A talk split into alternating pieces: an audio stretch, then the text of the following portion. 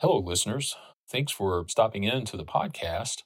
We wanted to let you know about our Charlotte conference coming up in a couple of weeks. Very excited about this. Information's on the website. There's still seats available. Please consider coming to join us for our second CME event this year. The Ortho PAC, hosted by Sam Dyer. Welcome to the Ortho PAC, where we discuss up to date orthopedic topics for the busy clinician. I invite you to sit back and relax as I attempt to fill in the gaps between education, current events, and real world practice. Hello, listeners. This is Sam Dyer. You have me again today. We're going to talk about musculoskeletal injections or MSK injections. Just like to go through some basics and some landmarks for different anatomical areas. The carpal tunnel is the next thing in the upper extremity. What I like to do for that is have the patient sitting with your hand on a pillow, or you can have them sitting in a chair with a hand on the table and have them flex their hand a couple of times and make a fist and do a resisted wrist flexion. That'll make the palmaris longus more prominent so you can kind of see that landmark. And then you look for the distal palmar crease, the distal palmar flexor crease, I should say. And that's the place that you want to go in. You want to direct your needle toward the ring finger and it only has to go in a centimeter. It doesn't have to go in far for you to be in the carpal tunnel. I also angle about 20 to 30 degrees from parallel from the skin. Once you're in the carpal tunnel, you do your slow bolus and take it out, and um, that's that. Okay, the last upper extremity thing I wanted to go over is trigger fingers. The landmarks for trigger fingers for the small, ring, and long fingers are the distal flexor crease of the palm. That's your spot. For the index finger, it is the proximal flexor crease, and for the thumb, it is about a centimeter proximal to the flexor crease of the thumb. And what you'll do is put your needle in at the spot. So you go down through the tendon down to the metacarpal, pull back a millimeter, and you do a slow bolus. If you get a lot of resistance, it means that the tendon's giving you some resistance, so you might need to pull back a little bit more. So it's just a perpendicular injection to those points. Moving on to the lower extremity, greater trochanter. Everybody should be able to do a greater trochanteric bursa injection. This is one of the easiest ones, very simple, nothing you can get into or nothing that's worrisome. Have the patient lying in a recumbent position, the affected side up, obviously.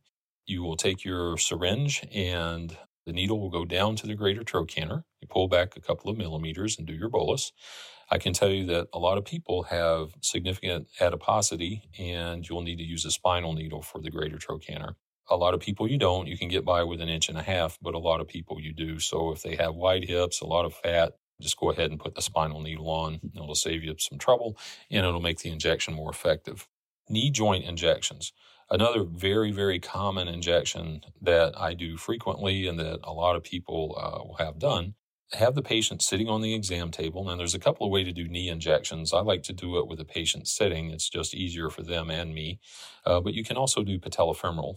I do patellofemoral injections typically associated with an aspiration of the joint. But for the patient that's sitting up, that's just coming in for the cortisone injection, your landmarks are the lateral edge of the patella tendon. Now, this is coming from a lateral approach. The lateral edge of the patella tendon is one part of the triangle. The side of the triangle would be the lateral aspect of the proximal tibial plateau. And then the other side of the triangle would be the lateral femoral condyle. So if you can visualize that patella tendon, lateral femoral condyle, lateral tibial plateau, you want to go right in the middle of that triangle, directing it parallel to the floor and directing the needle toward the posterior medial femoral condyle. Depending on the size of the patient's knee, you might have to hub the needle. You might only have to go in a centimeter or two. It just depends. Now, for the patellofemoral approach, I'll have the patient lying uh, supine. I'll have their heels off the exam table, which helps to rest their knee joint, makes it easier to palpate and find your anatomy. And then I go about a centimeter proximal and a centimeter inferior to the superior lateral edge of the patella. That typically is the site to get in the suprapatellar pouch. Now, when I do these, I like to use a little local first, a little lidocaine to numb the skin and then we'll put the needle in and that'll give me it, it's not always straightforward getting in the suprapatellar pouch. Sometimes you have to redirect and if you don't have the local on board the patient will get kind of uncomfortable. So always a good idea to do that and then when you're in the suprapatellar pouch you can aspirate that way and you can also inject that way. The superior lateral injections for high hyaluronic acid are also preferred over the anterior lateral because if you get a little cortisone in the retropatellar fat pad, it's not so bad. It still works. You get your hyaluronic acid in there, it hurts like crazy, and you know it's it's not quite as effective. So just just keep that in mind. A few pointers. Make sure to think about the indications and contraindications of musculoskeletal injections make sure to draw up the appropriate volume for the size of syringe that you're using and uh, make sure you use the correct needle size.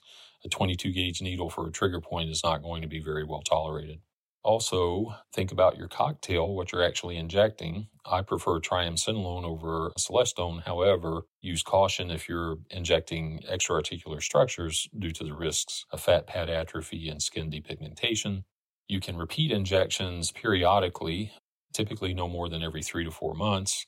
Depending on the condition, uh, a lot of the surgeons I work with would prefer you to do two or maybe three injections. And if they're not overly effective or don't last very long, then consider alternatives. The anatomic landmarks that I described, you can palpate a lot of these on yourself. You can also palpate these on your assistant or colleague and just kind of find your landmarks. There's also the point about post injection discomfort.